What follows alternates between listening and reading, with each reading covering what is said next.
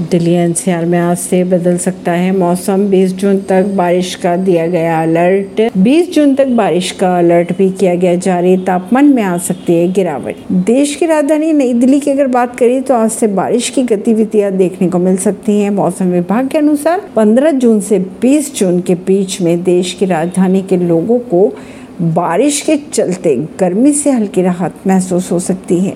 IMD की माने तो नई दिल्ली और उसके आसपास के इलाकों में मौसम बदलता हुआ देखा जा सकता है। बारिश भी देखने को मिल सकती है कई कई जगह। अगर बात करें 18 जून को तो दिल्ली में गरज के साथ बारिश की गतिविधियाँ दर्ज की जा सकती है। 19 जून की अगर बात करें तो नई दिल्ली में अधिक अधिकतम तापमान 36 डिग्री दर्ज किया जा सकता है। ऐसी ही खबरों को जानने के लिए जुड़े रहिए जनता सरिश्ता पॉडकास्ट से। परवीन दिल्ली से।